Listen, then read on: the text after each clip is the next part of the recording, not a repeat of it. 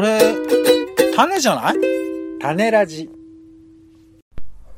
どうもオレンジです。あー、ケムール人になりたいポンです。世の中全部種にしよう種ラジ、よろしくお願いします。よろしくお願いします。週刊ドラマ語り。毎週ドラマの感想や考察、ドラマをきっかけに思ったことなど語っております。今回はドラマで食べるということについていろいろと話してみようかなと思っております。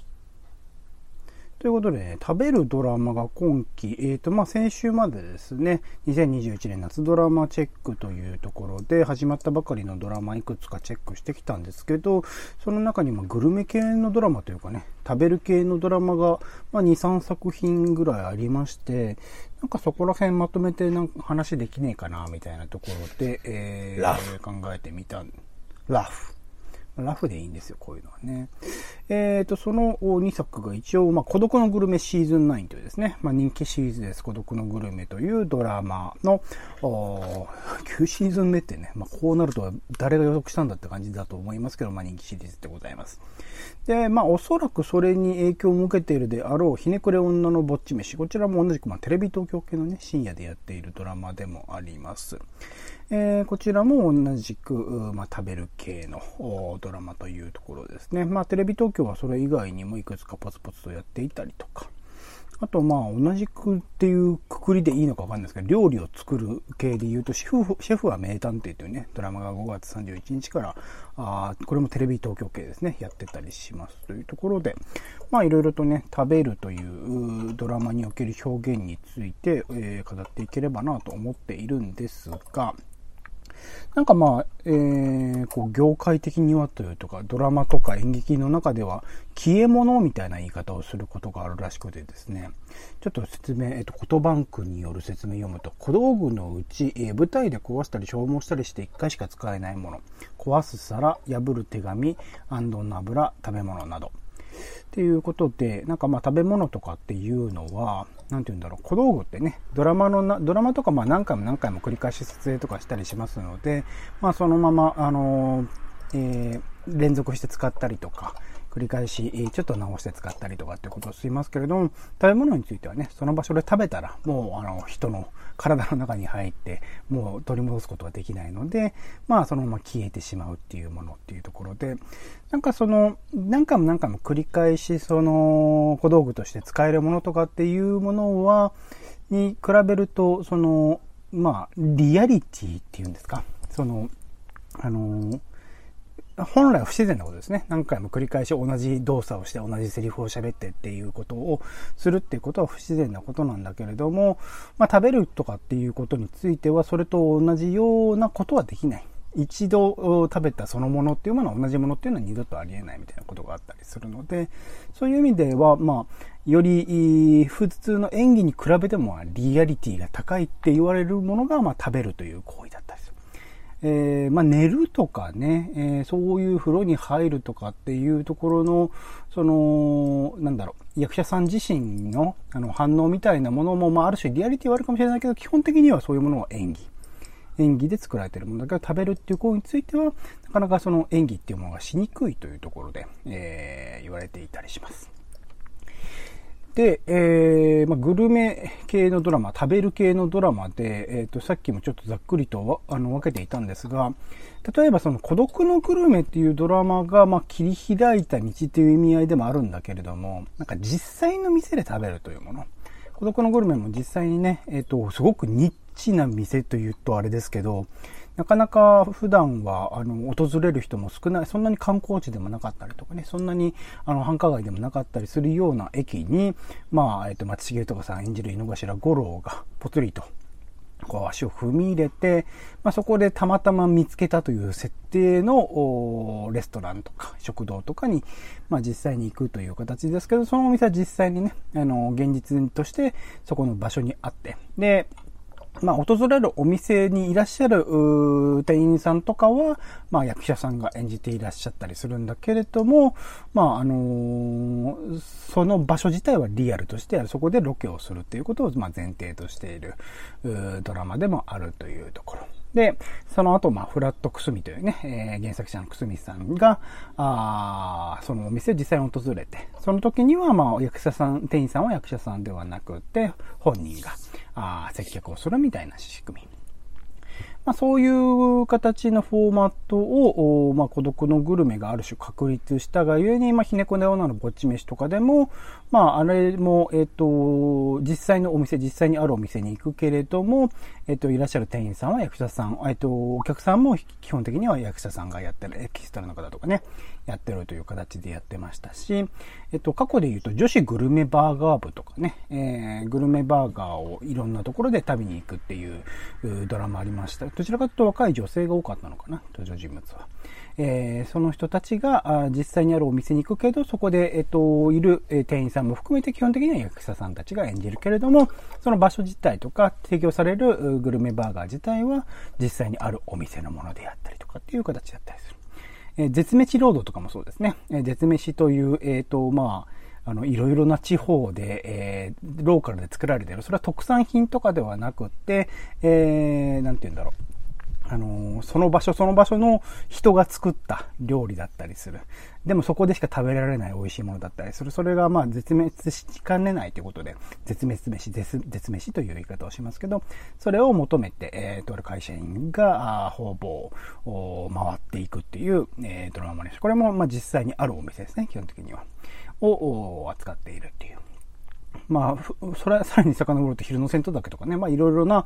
ドラマがあったりするんですが、ここら辺は基本的にはまあ実際にあの、あるお店で食べるというところが、まあ、ある種特徴的でもあるのかなと思います。で、提供されるものも基本的にその、それぞれのレストランが提供したものを食べるというところで、そこら辺のまあリアリティも含めて感じるし、あの、行きたい人、そのお店に興味を持った人は実際にね、行くこともできる。そのお店も紹介がドラマでされているので、実際に行くこともできる。まあ、あの、以前も僕もちょっと話しましたけど、実際にその、えー、紹介された直後のお店とかね、普通に行列ができてラリーみたいなのを見たことありますけれども、それだけの影響力があるような、なドラマになっているかなというところです。で、えっと、一方で、その、実際にお店、えー、リアルなお店で食べるっていうのではないグルメの方向として、まあ、作るっていう、自分たちで作って、まあ、ある種、あの、時に食べるっていうところで言うと、さっきちょっと紹介したシェフは名探偵とかね、シェフが主人公の探偵もののドラマとかでは、まあ、基本的に、えっと、登場人物たちが作るっていう、形ですね。まあ、それプラスなんかドラマの要素とか加わっていたりします。昨日何、何食べたとか。これもまたテレビ東京ですけれども、これも、えっと、まあ、基本的にはドラマとしては二人のカップルの話がメインになってくるんだけれども、そこに、えー、家の中でこう、い, いろいろとね、節約とかしながら料理のあの具材を買ってきて、それで、えー、作る料理というレシピというところの紹介も含めて、えー、まあ、作、作るというところに基本的にはフォーカスが当たっていたりするっていうところですね。あと過去で言うと深夜食堂とかね、えー、ティービーエス 系でやったかな。えー、これも同じ、えー、まあ、基本的にやっぱりドラマがメインにはなってくるんだけれども、とある食堂に来る人たちの人間模様が描かれていくんだけれども、そこで提供されるご飯がね、定食ものがすごく美味しそうで、まあ、レシピとかも公開されていたりする。あとは、あと ティービーエス のね、日曜くじでも開講にやったグランメゾン東京、木村拓哉さん主演ですね。とかでも、まあ、フレンチとかを作るっていうところが、あー、えー、より重点的に描かれていた作品だったりもしましたけれども、まあ、こんな感じで、まあ、一口にその食べるとかね、えー、グルメ系のドラマといっても、まあ、大きく二つに分かれるし、もっと細分化しようと思えばいくらでも細分化していけると思うんですが、が、まあ、様々な形で食べることに、えーと、フォーカスが一つ当たっているドラマというものが、いろいろとね、えー、まあ、ティーブイ、かなりテレビ東京系が多いような気はしてしまいますけれども、しかも深夜帯ね、多いような気はしてしまいますけれども、えーと、増えてはいるのかなと思いますが、すみません、一方的に喋っちゃいましたが、ポンさん、この中でなんか印象に残ってるドラマとかってあったりしますか？うー、そうですね。これあんま見ないって。これあんま見ないってのはどういうことなのかってちょっと分析してみましょうか。いや分析も何も、あれだけ先週ね、よ, よくわからないドラマをいろいろと見てくれていた河野さんが。プロミスシンデレラの話してやろうか。あ、それそれ。それもそうだし、もう、もう多分大体よんわりごわりぐらいはよくわかんないドラマを見てる気がします。いやいや、そんなことはないですけど。いや、うん、うんと、いや、その、今言ってるのはあれでしょ、その、えー、孤独のグルメみたいなドラマ見てますかって話でしょ。あと、まあ、グル、えっと、もう一つ、えっと、作る系ですね。まあ、昨日何食べたとか、深夜食堂とか、グランメゾン東京とか。うん。うん、まあまあ、と、とりあえず孤独のグルメ系のやつは、僕あんま見ないですね。うん、これなんでなんでしょうね。あえてそのドラマの中で選ばれないっていうのは。なんでっていうか、まあ、その、全部見る人っていう前提に立って言うならば、うん。いいですか？飲んでますね。あ、どうぞどうぞ。あのー、あ、だから喋ってほしいから今飲んでたんですか？いやいや、それおかしいだろ。うん、えー、なんだろうね。なんか、ああ、いつものやつじゃないっていう感じだからかな。ああ、ははははは。うん。うん、まあ、いつものやつ。わかんないけど、その、うんうん。うん、いや、だから、うん、なんだろうね。なんかわかんないけど、孤独のグルメは、まあなんか、うん、その、走りだから、まあオリジナル性はあるんだろうけど、なんか俺、うん、美味しそうに食べてるとか、まあそれをそんな興味がなくて、だ, だけど嫌いじゃないんだよ、うんうん、その、五郎さんが、こうなんていうかこう、うん、日頃の大変なことを忘れてご飯に夢中になるっていう、そういう構図自体は好きだけど、まあ、なんか毎週見たいって感じもあんまなくて、うんうんうん、で、それに似たようなドラマって、やっぱこう、オレンさんも時々言うけど、こう、あれじゃん。なんか、五郎さんの影がちらつくもんだからさ、なんか、意味もなく比較してさ、なんかこう、わーわー言い出すから、別に。特にひねくれ女のぼっち飯とかね、言いましたわね。まあ、関係ないじゃん。別なんだから、ドラマなんだから。で、そもそも。関係なくはないけど、ね。いやいや、その、いや、関係ないよ、本当は。だってそれぞれ別なドラマなんだから。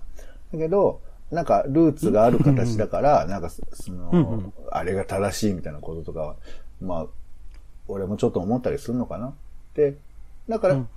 うん、ね、なんか前に、その、飯を食い、食うことで、食うだけじゃなくてなんかこう、その、主人公が成長するみたいなやつとか、なんかそういうドラマ性がありそうなものは気になったりもしたけど、うんうん、あ、そっちは気になるんだ逆に、ね。だけどそれもなんか、うん、だからもうご極極飯とかなんか最近あと辛い飯を食うとかいろいろあったけど、もうなんか、うんうんうん、どうでもいいやって思っちゃうんだよね。なんか、うん、そのなんかあれですか、あのそれこそおおもメンタリーじゃねえや。なんかグルメ系の番組とか、えっとそれこえっとバナナマンのせっかくグルメとか、うん、あんま見ないタイプですか。そうだね。俺基本的にドラあのテレビ番組の中で美味しそうな番ものを食う番組って見ない。あ、だそこだ大きな違いはね、多分ね。なるほど。僕大好きなんですよ。そういうグルメ系の番組で、いつか行きたいなと思って、Google マップとかにそのお店を登録するの好きなんですよ。えー、そこだ。あ、あんまりそっか、あれ、そもそもポンさん外食はそんなしない人ですもんね。まあ外食そんなにしない。そう、だからね、まあ憧れますよ。あの、鶴瓶さんとかさ、いやこれお前さ、はい、うまい飯があったからこそ行きたい思っとったんやってこうなんかさ、あの、鶴瓶さんの。誰かほら、芸能人と一緒に飯食ってるの。いや、もう、あそこ、ええー、店やで、ほんま。あお前行きたいな、行きたいな、思ってさ、あのー、これ誰だ、わかんない。なんか、まあ、わかんない。ちょっと、そういうことを。今のはわかんないです。同じ。その前も確実に、はい。同じ人でした。同じ人だけど、いいんだよ、それは。同じ人だ。だから、なんかその、なんつうの入れ歯がなかったのかな、鶴瓶さん。はい、はい。うん。なんか、美味しい飯屋を知ってるっていう、人への憧れはありますよ。うん、なんか、うんうんうんうん、だけど、うん、それぐらいかな。なんかえ例えばそれこそ、まあ、ポンさん散歩いっぱいしますけど、うん、なんか行った先でちょっと気になった店に入ってご飯食べたりってこともしないんですかあんまり。いやゼロじゃないけど飯ばっか食ってるわけにはいかないからね。だからほとんど行かないよ。うんういう感じか。あんまり、じゃそういう食べる店を目指して行くこともそんなにない。さ、どっかの場所に行くってこともそんなない。ああ、そうね。だから、俺はちょっと食に対して、ちょっと不真面目なのかも。なんか結構確かに孤独のグルメとかっていうのももしかしたらそうですね。まあもちろんその、松重豊さんが、こう、ブツブツ頭の中でつぶやきながら食べてるっていう行為自体を、こう、めでてる人もいるのかもしれないけれども、僕とかはそうですね、その場所で提供される、それこそ、最近の小坂井和樹さんの回とかで言うと、金目鯛の煮付けだ、美味しそうとか、刺身の船盛りがこんな感じで出てくるんだ、美味しそうとかっていうところがあるかもしれないから、そこか、もしかしたらこういうグルメ系のドラマにはまるかはまらないかの違いかもしれないですね。グルメバーガー部とかも、なんか、基本的に、その、どういう形でグルメバーガーが提供されてるか、どう美味しいかっていうところしか興味がないかもしれないですね。うん、もうだから俺、あの先週ね、ちょっとあの、ラバーガールさんの真似してちょっと冗談言いましたけど、はい。孤独のグルメについてね。あの、まあ、本当に興味ないわ、俺。それ言われたら。本当に。本当に、本当にグルメバーガー部で、あの、バーガーが出てきたら俺寝てたもんね、ポンって。本当に。それ以外の、でもドラマパート何も見るものなくなる。ドラマパートしか見てないよ、俺。ドラマパートを見て、つまんねえなって思いながら、あの、グルメとか見ない。多分ね、作り手もね、そう思ってると思うんですよ。そのドラマパートは、とりあえずつなぎとしてあればいいけど、なんかそのグルメバーガーを食べてるところのなんか快感みたいなものが味わってほしいみたいなところがあると思うんだけど、そこに興味がないというと。両方見せたいと思ってたと思うよ。グルえ女子グルメバーガー部ですか？もちろん、だってあんなめんどくさい無駄なストーリーとか作んないでしょ、そりゃ。だからいや、グルメも、もちろん、グルメバーガーそのものも見せたいし、意外とドラマもいいよねっていう風な、うん、そういう二段階のお気持ちでお作りになられてる方々多いと思うんですけど、意外とか、そうか。いや、だけど、まあまあそうだね、あの、孤独のグルメも、最近、なんか、たまたま初期のね、いちわとかにわとか見てたんですけど。はいはい、今 TVer で見れますもんね。そうすると、ね、なんかあの、意外と、最初、ストーリー凝ってんだよね。あ、そうですか、初期の頃は。あの、前もちらっと言ったかもしれないけど、なんか全然飯食わねえの。その視点で言うと。俺はそれおかしいと思うんだけど、なんかあちこちから電話がかかってきて、うん、また、契約破棄だ、みたいな。今年、今週よんけんめみたいなことを脳で喋ってるの。そういうね。結構でも最近もそうですね。そういう脳の使い方おかしいじゃん。ね。さっきのさ、なんか、金目鯛の目を何個食べたらお腹いっぱいになるだろうみたいな。なんかそういう想像をするのが正しい五郎さんの想像だと思うけど、それがね、あの、結構ストーリーがあるのよ。で、喫茶店行って、また仕事戻ったりするわけ。あ、でもありますよ、そういうこともあれば、あ、でも仕事に戻りをしないから、そのままご飯食べに行ってるわ。そうだからもう、そうだやっぱりさ、だからフォーマットをだんだんとこう、決め、決めていったんじゃないのなんかわかんないけど。やっぱ五郎さん。決まってるかもしれないですね、食べる時間とかね。だからその多分さ、うん、あの、定食屋さんでも最初にちょっとこう、なんかほら、ちっちゃい豆腐の小皿みたいなの出てくるじゃん。ああいう感じでストーリーがちょっとついてくるみたいな。はいはいになってますね。そうそうそう。だんだんその、うん、まあ、洗練されたといえば洗練されたというか、っていうことだとは思うんですけど、うんうんうん、まあ、ただ、うんうんうん、そうね、俺はダメだわ。別に嫌いじゃ全然ないけど、飯シーン、ちょっと改めて、それ僕だけ、結構僕少数派だと思うよ。この飯が興味がないの。そうそう。そう、飯に興味がない人ね、あんまり人類でそんなにいないと思うんで。でもはっきりとこうか。飯に興味がないわけじゃない。俺、あの、さんぷんクッキングも今日の料理も、今日の料理ビギナーズも全部録画してる人間ですから。家で作れる系。はい。そうそうそう。うんうんえー、だからそういう人にではあるんですけど、人が食ってるどっかの美味しそうな飯は全く興味がないかもね。なんかそういう意味で言うと、そのもう一方で言ってた、その昨日何食べたとか深夜食堂とか、うん、まあ、ある種、まあ、その場、そのドラマの中で作っていて、そのレシピとかも一応公開というかね、まあその放送中では言われ、あの、話されないかもしれないですけど、公開されるようなものって、あとクッキングパパとかね、まあドラマ化されてないですけど、ああいうのやってたら興味はある。うーんかな？だからあれだよね。あの、今日何食べた、とかもさ、もうずっと昨日何食べたのドラマパートだけ見てて、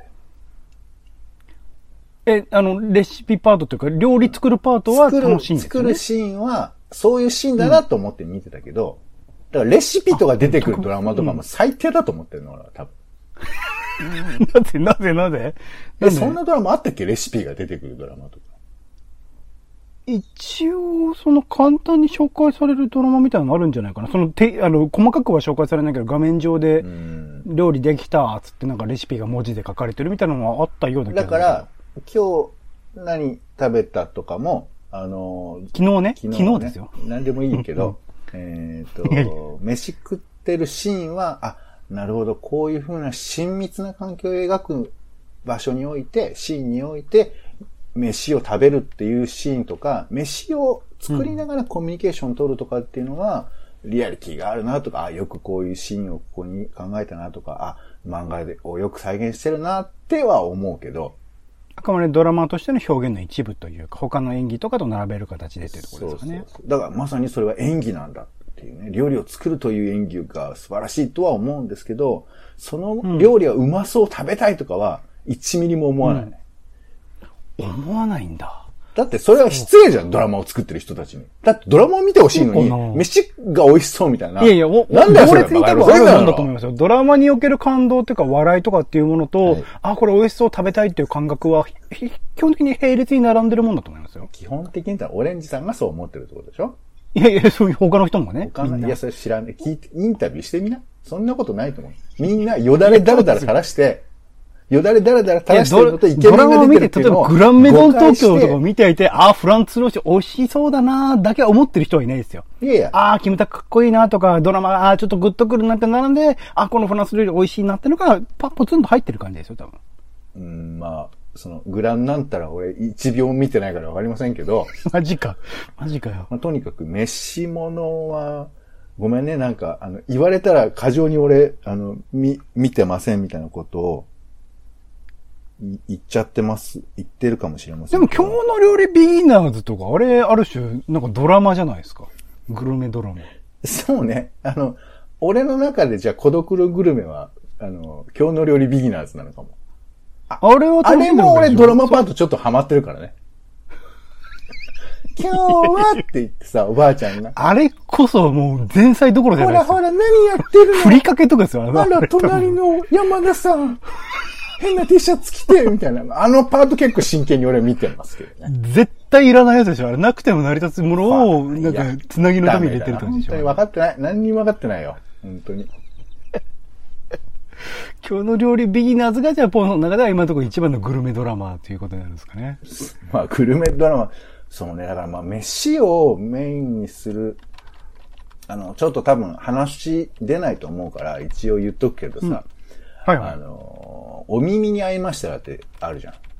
はいはい。あの、ラジオのね、はい。ポッドキャスト。ポッドキャストを、まあ、撮ってる主役の女の子がいて、うん、で、その子の、まあ、ポッドキャストのテーマが、えーうん、チェーン店のお店を食べると。うん、で、まあ、はいはい、収録するときは、チェーン店で買って、えー、お家でその、それを食べながら収録するみたいなやつなんですけど、うん、なんか、なんだろうね。飯を食うっていうことが、こう、生活の中の風景じゃなくて、やっぱこう、ちょっと特殊な感じに描いてるのかなとか思ったりするよね。あのドラマの中でってことですか？ドラマの中、いや、あの、うん、あの、あのドラマなんか見てて思うのは、結構飯食うシーンってめんどくさいんだと思うんだよね。おそらく。あー、撮るのが？そうそうそう。だって、なんか、わかんないけど、昔の、あの、ホームドラマとかだとさ、みんなが集まる場所みたいな感じで、うん、あまあ、多分朝ドラとかも飯食ってんじゃないかと思うけど、飯を食うってのは、単にその、美味しいものを食べるっていう意味も、まあ、栄養を取るとかいう意味もあるけど、みんなが集まる場所を設定するっていう意味も結構大きいと思うんですよ。今やってるおかえりモネとかもよくありましたね。うん、今もうモネちゃん東京出ちゃったけど、うん、ありましたね。だから、その、飯を食うというのは、みんなが集まるシチュエーション作りとしては、まあ、なんていうの？意味もなく、その、飯を食うってだけで、それは人は集まれるから、だからそういうシチュエーションを作るためのものなんだな、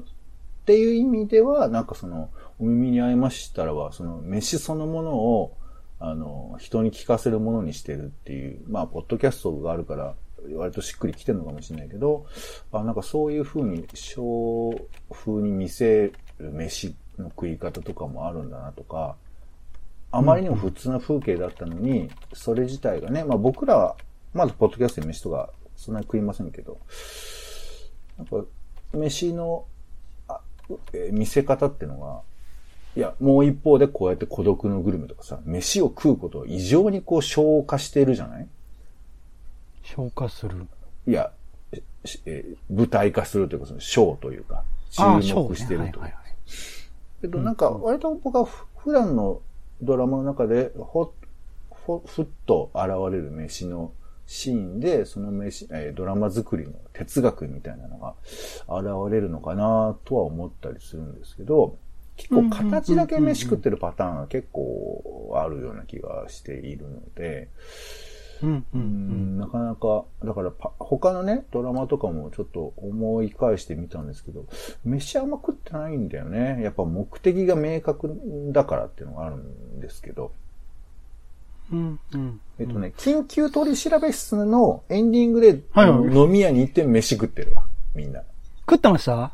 それを食ってました、ちゃんと。ああ、でも、あれもやっぱ喋る。置かれてるだけじゃないですか、机の上に何かが。そうだね。実際、食するっていうリズムにはやっぱならないよね。なんかやっぱでも一緒に食べてるっていう、実際に食べてるっていう光景は、ポンさんさっき言った通り、親密性みたいな表現として使われてることは多いかもしれないですね。そうそう。だから、本当に何、寺内貫太郎一家とかさ、ああいうやつ。うん、まあ、本当食に食ってると思うよ。俺の記憶が確かなら。でああいう風な感じって、うんうん、なんかすごく僕は、面白いなっていうか、まあだからジブリ映画とかでもよく言うじゃん、飯食ってるシーンを入れるっていうのは、飯食うことにやっぱりいろんな多義性が込められるからさ、うん、まあ性的なものもそうかもしれないし、うんうん、生きるエネルギーかもしれない。うんうん、まあ伊丹十三タンポポとかね、そうそうまさしくそれです、ね。なんかそういう、まあいろんな要素を表現する、動物的な人間のなんかこうあり方みたいなものが見えるっていうところがあって、俺はなんかこう、うん、そういうふうな飯のシーンがいいなって、って思う派なので、あの、うん、まあ、そうね。なるほどね。飯だけ、ちょっとスポット当てる感じってのが、だから、あの別にシリーズっていうかさ、飯食いシリーズも、別にドラマの中で入れてるパターンもあるんだけど、でもやっぱあの深夜帯のさ、孤独のグルメ的な宣伝の仕方とかでやるもんだからさ、なんか引っ張られるじゃん。うんうん、だから俺やっぱり、ああいう感じのとこでやると、やっぱ、で、で作ってる側もやっぱこう両方売りにしたいわけじゃん。ドラマパートと飯パート両方見せたいと思うから。だからね、俺はやっぱ嫌なんだよね、なんか。もう五郎さんのやつがあるのはもうそれはもういいから、飯のシーンをちゃんと大事にしてほしいっていうか、うんうん、そうじゃないとまた美味しそうじゃんみたいな。いや、大事にはしてる。いやいや、わかるけど、うんうん、わかるけど、美味しそうじゃんっていうのは、俺はなんかそんな大量になくてもいいと思うんだよね。うんいや、僕はだからどちらかというと、あの枠についてドラマを見せたいっていう、僕の考えですよ。ドラマを見せたいっていうよりは、前に、まあ、癒しのドラマ、癒ドラみたいなことを言いましたけど、何も考えずに見てられるドラマみたいなもの、それこそ、この時間帯だったら飯テロっていう表現よく使われますけど、なんか食べれ、食べたいな、なんか、その、本能的な快感をこう呼び起こすようなもの、ただ見てるだけで、あ、美味しそうとかって思えるようなドラマを意図的になんかあのテレビ東京は深夜の時間帯に作ってるような気がしてるんですよね。そこにおいて、だからさっき言った通りドラマ性っていうのはあくまで付け合わせに過ぎなくて、まさしくメインディッシュとしてのこうグルメパート、食べるパートを見てほしいんじゃないかなっていうふうには踏んでるんですよね。うん、で、そこに合う合わないっていうのは当然あるっていう。いや、まあ、だからそうでしょ。まあ、作り手は、だからいいのよ。そうかんかん、好きに考えれば。だけど、見る側としては、うん、あの、まあわかんないけど。見る側っていうか、ポン、ポンさん、ポンさん側としてはですね、どっちかっていうとね。まあ、どうなんだろう。まあまあ、別に、あの、オレンジさんは好きなんでしょうから、うん、まあ、いいですけど。僕は本当見てるだけでね、幸せになるし、い、いつか行きたいっていう、なんかその、次への希望ですよね。ここに行くために生きていけるみたいな感じってのありますよね、やっぱね。そうだな、まあ、ね。なんか、それ、いや、なんかね、俺、話また崩れるけど、その、うん。家族とかでテレビ見ててさ、お袋とかがさ、はいはいはいうわ、これ美味しそうとかさ、え、この洋服いいわねとかさ、このタレントあれなのよとかさ、俺そういうの言われるのすげえ嫌なんだよ、なんか。集中しろよって思わない、なんか。だってそのドラマはさ、その、えっとね、僕そういう経験があんまりないんで、あれですけど。いやいや、あ、いいね、オタクのご家族は、真面目な家族で。もうね、すぐ、ドラマに映ってるものそのものを見て、なんかそのピントの、まあ俺にとってはピントずれてんだけど、その人にとってはほら、うん、藤原紀香のさ、経歴とか気になるわけじゃん、おそらく。てか、まあ一番楽しんでますよね、むしろね。そう、いや、だから、ね、ドラマの消費の仕方っていろいろある。なぁと思いますから、うんうんうん、まあ俺は別に決める必要もないし、うん、だって作りでも絶対そうじゃん。ジャニーズ出してると思う。まあ せんパーセント そうじゃん。だけど、なんか俺は嫌なのよ。なんかそういう、なんかもちろんそれ、俺も込みで見てるけど、でもちょっと欲張ってるところが見えたりすると、だから、お前集中してろよっていう、そういう気持ちになっちゃうのがあって、別に、あの、飯番組嫌いじゃないんですけど、なんかこう、そういうのがちらついちゃうんで、まあ、飯に興、飯、えー、外食に興味がない僕としては、そこにあんまりこう、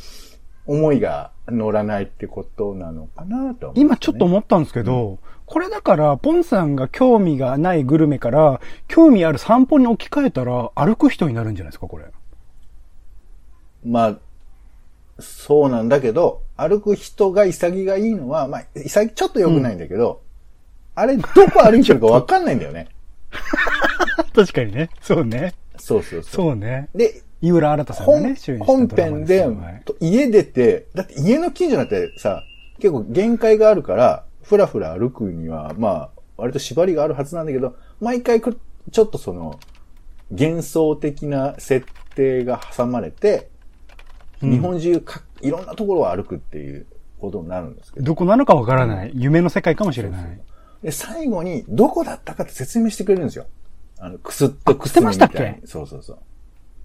あ、え、ドキュメンタリーパートで？ドキュメンタリーパートで、その、田畑さんがちょっと解説する、今回は千葉の房総半島で、お花畑がいっぱいのところでした、みたいな、うん、そういうふうな話とかちょっとするのよ。映像を交えて。で、それは別に悪くはないけど、だからいいの。そこは分かれてる。セパレートに、そういう情報だけ見るパートとして俺は見てるんだけど、本編でもし、うん、これなんかそういうこととかをちらつかれたら、俺ちょっとなんか、俺が見たいドラマじゃないなってきっと思ったかもしれないね。歩くとは何か散歩とは何かっていう確信に迫るような映像しか見たくないっていうふうに、俺っち思っちゃうんで、うん。現実の場所はいらない。まあまあ、ね、場所あってもいいけど、なんか混ざるのが、うん、僕の中ではちょっと、俺がだから頭が追いつかないんだよね。うわ、これを食べてって思いながら、五郎さんの、ああ、辛いことを乗り越えて、美味しそうだな、幸せってこういうことだ、っていうふうなことを、パラレルで俺できないのよ。なんか。うーん。うわ、キムタクかっこいい、あの、あの持ってるバタフライフ、バタフライナイフなんだろうって思いながら、あの、浜田雅俊との友情ってこういうことだなって思いながら見るとか、それできないんですよ。同時に。人生は上々だから、ね、同時にそれを見ることは、これちょっと、ドラマ、キムタクのドラマが混ざってたと思うけど、なんか多分、うん、そ、そういうことはできないんですよ。なんか。あの女優可愛いなって思いながら、ドラマの感想とかを、それが意味がある可愛さだったらわかるけど、関係なく、シンプルに好きとかって思っちゃうと、もう俺、混乱してきちゃうから、あの役柄の中だという設定というか、そのドラマの中の世界だっていう頭にこう切り替わるんだよね。そうそう。だからまだ逆に俺の方が狭いのかもね、見てる世界が。こういう風にドラマ楽しみたいって思い込んでる。まあ、入り込んでるっていう意味合いでは、そういうのもあるのかもしれないし、さっきのポンさんのお母さんみたいにその外的要因としてのところを楽しんでる。まあ本当にいろんな切り口で楽しみ方があるって話ですよね。まあまあ、そうね。そう、でも、ドラマっていうのは半分以上は僕はそういうもんだとは思ってるんですよ。気も、あの、理屈ではね。でもなかなか俺それ消せない。まあまあまあまあね、うん。まあね。それはあるかもしれないな。なんかまあそういう歩くっていうところで言うと、まあ広げ、さらに広げると茶道とかもね、サウナに入ってっていうところの、なんか、あのー、サウナパートに比べて最近ちょっとドラマパートの作り込みが素晴らしくてですね、ちょっと感動してるところはあるんですが。そういうこともあるのね。なんか確かに、だから、ドラ、あの、サウ、茶道については、僕はサウナに興味がないんで、なんか実際のリアルのサウナの、サウナの場所を紹介されたとしても別に行きたいとも思わないし、ああなんか、うん、ちょっと近くやったらね、温泉とかあるんだみたいなところで楽しめるかもしれないけど、サウナ自体には全く興味はないので、なんか、それに比べて、まあ、すごくドラムパートに最近力入れてるんですよ、佐藤は。やけになんか、詳しい人間関係を描こうとしてるので、そこはなかなか面白いことになってるなと思いつつ、確かにポンさんが言う通り、ドラムパートをちゃんと面白いものにしてくれたら、それはそれでいいんだなっていう感じはあるんですよね。だから、そういう意味で言うと、孤独のグルメの、その、決まったフォーマットをこう乗っかっていくっていうやり方からは、意図的に変えて、かつ、ひねくれ女のぼっち飯みたいにドラマパートが腐ってないっていうか、ちゃんと作ろうとしてるっていうところでは、なんかまた新しい路線を佐藤が作ろうとしてるなっていうところで、好感を持っているかところではありますね。まあね、ちょっと好き嫌いっていうものは、あの、こういう他人が聞いてるようなポッドキャストでは、ちゃんと意識して喋らなきゃいけないなと思うので、まあ、僕はやっぱり飯に対してそんなに好きがないっていうことかもしれないね。うん、うんうん、なんかそういうのは思った。だからそれを意識して見て僕もサウ、サウナは好きじゃないし、うん、うん、そうそう。で、二人とも好きな歩く人はまあまあ楽しめるし、みたいなところはあって、散歩についてはね、あるかもしれないから。そうね。そこら辺は確かに。コーヒーいかがでしょうとか、ごめん、もう文句ばっかり言ってね、もうブレるところが多いとなんかやっぱイライラするね。だから逆に。コーヒーいかがでしょうでもどちらかというとドラマパートが多いですよね、圧倒的にね。でもあのコーヒーの作り方とかよくわかんない。美味しいコーヒー出してるとか。うん、なんかそういう、なんか、なんか記号的な要素が出てくるとなんかムカってくるんだよね、俺。そういうことか。だからね。でも、記号的を記号としてるのは、ポンさんの視点なんですよね、やっぱりね。でもね。いや、だから無視してるよ、そういうシーンは。だってドラマの中ではいくらでもパ、あの、他のドラマにおいてもいろんな多分記号はあるけど、そこをあえて拾ってないだけであって、たまたまコーヒーいかがでしょうにおいては、ポンさんがコーヒーと要素を、っていう要素を拾ってるだけですもんね、多分ね。うーん。イケメンっていう要素を拾ってるだけですもんね。まあ。それだってブサイクだったらブサイクを拾えばいい話だから、普通の顔だったら普通の顔を拾えばいい話だから。まあ、おっしゃる趣旨はわかりますけど、このドラマはでも、うん、多分それは意図して作ってるでしょ？コーヒーいかがでしょう？いや、だからコーヒーを入れるシーンとかは。まあ僕別にあのドラマ好きじゃないんで何の擁護もしないんですけど。そうなんですかね。いや、多分そうだ。いや別にいいけど、だってわざわざ入れるシーンをさ、うん、なんかこう、そういう綺麗な映像で撮って、あの、うん、まあいいや。まあ文句言ってもしょうがないんだ。それでもなんか自然シーンが、その崖のドラマに出てきた時に崖を綺麗に撮るとかと同じなんじゃないですか。いや、だから人にもちろんよると思いますよ。例えばその自然保護してる人だったら、うんね、こんな風になんか、あの、家とか燃やして、二酸化炭素がこう、充満して、なんとかとかって。そう思う人と全然いると思うから、もろんその、家を燃やして。なんかいろいろね、気になる点は出てくるとは思いますよ。うんうんうん、まあ、そうね。まあ、ごめん、そういう話じゃないんだな。でもなんか、多分でもいろんな飯が面白いシーンはなんか見たいよね。ちょっと忘れがちなんですけど、面白い飯の食い方。え、それは奇想天外っていう意味合いの面白い？いやいやいや、だからちょっと、いいのが思いつかないからあれだけど、まあ、ちょっとこれ面白すぎだけど、あの、男は辛いよのさ、トラさんのメロン事件とご存知？はいはい、あ、わかんないです。メロン知らないです。まあ、これはあの、検索してぜひ見ていただきたいですけど、あの、うん、えー、一つのメロンを巡って、で、家族がいさかうっていうエピソードで、あったあったあった、はい、はい。まあ、一つもというその、はい、えー、トラさんの家族ね。で、うん、だから、そんなこと、だから、食べることについて人間の気持ちがこう、揺れて、まあ、普段思ってることとか思ってもいないけど、つい勢いで言ってしまうとか、なんかそういうふうなことが表出するとかは、めっちゃ面白いなと思ってて、うんうん、だからなるほどね。まあ、だから本当にドラマの中にいちパートですよね。そう、だから、それは別にメロンである必要はないもんね。いや、その、まあ、その、メロンがうまいとか、この、なんとかメロンがうまいみたいな、そんな話ではなくて、メロンというものを使って人間の機微が見えるみたいな。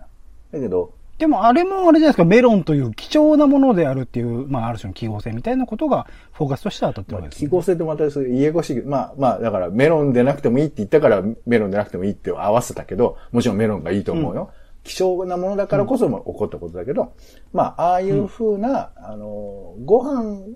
ということの中に、実はドラマがあるんだっていう風に、なんか見えるドラマとかは面白いよなと思うし、うんうん、まあ、おそらくだけど、うん、なんかあのー、なんだっけ、あなたの好きな、えー、ドラマあったね。大豆田十和子とかにも飯のシーンで面白いシーン、はいはいはいはい、おそらくあったんじゃなかろうかと想像。餃子作ってるシーンでね、あれ面白かったですよね、餃子の表現。うん、なんかまあ餃子の作り方、うん、ちょっとあれはこうなんか。理屈が先行しすぎちゃう面はあるけど、でもまあ飯を。まあでもそれこそカルテットにおける唐揚げとかもそうですよね。そうそうそう。まあまあ、そういうことだと思うんですけど。そう、だからもっと自然に飯がね、こうなんか入ってるドラマなんかは、あの、今後やってたら記憶に留めたいなとか思いますけどね。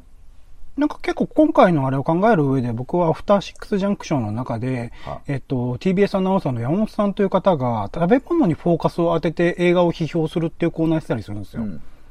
なんかそれにおいてはやっぱり普通の映画とか普通のドラマの中における食表現というものを批評してたりするので、なんかそっちをやるというよりはなんか意図的に逆のというか本当に食べることにフォーカスを当てたドラマについて今回ちょっと語りたいっていうのもあったので、もちろんその普通の一般的なドラマにおける食シーンとか食べるっていうことについての表現についての語りっていうのはまた別で面白いと思います。多分うん、今更だけど、むしろそっち、うん、五郎さん役の松重さんはあれだよね。本当に腹を空かせて飯を食ってるなんて逸話がどっかで聞いたような記憶あります、ね。もうだってろくじゅう近い人ですから、も、もっとか、ろくじゅう以上か。それでもなんか、すごいですね。しかもなんか、なんだっけ、なんか最近に食ぐらい食うんでしょちょっと異常なんですよ、注文の仕方が。それこそ小堺寛さんの回とか、うんうん。紹介したいがゆえだと思うけど、そんな食えないやろみたいな、うん、これもこれもみたいな。あ、いいなとかさ、あの、そんな食わないだろっていうぐらい、その、昼飯でしょ？昼飯に食ったらもう仕事なんないみたいな気がするけど、め、めったさん、よんせんえんぐらい毎回使ってるんですよね。そうそうそう。これも食べなきゃ男じゃないとか、なんか知らないけど、なんか食ってるじゃん、もう。あの、二人、まあ、にてんごにんまえぐらい。個人商社だからね、かなり儲かってるんでしょ、きっと。そうだと。知らないけど、ね、あの仕事がどれだけ儲かるか知らないけど。すごいよね。まあまあだから飯を美味しそうに見える、うん、見えるようにするにはやっぱり役者さんとか演出のその何綺麗に撮るだけじゃない工夫っていうのがあるんだろうなというのを客観的に思いながらチャンネル変えちゃうよね。ごめんなさい。あ、やってるなっていう感じ。そうですね。そういう人のために、それこそ歩き人じゃないですけど、食べる以外の要素っていうところにフォーカスしたドラマみたいなもん。だから、テレビ東京結構食べるところにフォーカスしすぎだから、それ以外のなんか要素みたいなものを掛け算する企画をね、いろいろと増やしていったら、もしかしたらポンさんにバシッと当たるものがあるかもしれない、ね。マーケティングみたいなことやってるドラマなんか全部見ねえよ、バカ野郎。はい、そう。すいません。まあまあまあ、普通のね、ドラマにおけるそういうものもまたいつか拾っていければなと思っておりますので、えー、これからにね、つながる企画というところで、えー、ここら辺にしましょうかね。はい。ということで、今回の週刊ドラマ語りでは、ドラマで食べるということについていろいろと語らせていただきました。お相手はオレンジと、えー、ちょっと、えー、反省しております。えー、っと、ちょっと孤独のグルメ、もう一度いちわから見直したいと思います。えー、どんなドラマか楽しみだな。えー、ポンでした。タネラジー、また。